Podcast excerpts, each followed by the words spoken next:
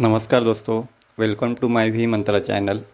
आज हम सुनेंगे श्री रामचरित मानस बालकांड चौबीस, रति को वरदान। चलिए सुनते हैं। हे रति, अब से तेरे स्वामी का नाम अनंग होगा। वह बिना ही शरीर के सबको व्यापेगा। अब तू अपने पति से मिलने की बात सुन।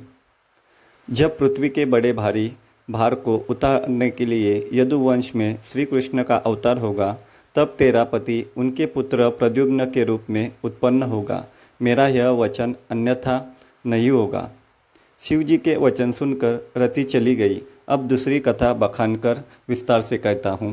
ब्रह्मादि देवताओं ने ये सब समाचार सुने तो वे वैकुंठ को चले। फिर वहाँ से विष्णु और ब्रह्मा सहित सब देवता वहाँ गए, जहाँ कृपा के धाम शिवजी थे। उन सब ने शिवजी की अलग अलग स्तुति की। तब शशिभूषण शिवजी प्रसन्न हो गए। कृपा के समुद्र शिवजी बोले, हे देवताओं, कहिए आप किस लिए आए हैं।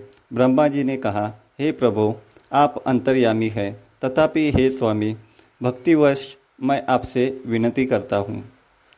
धन्यवाद।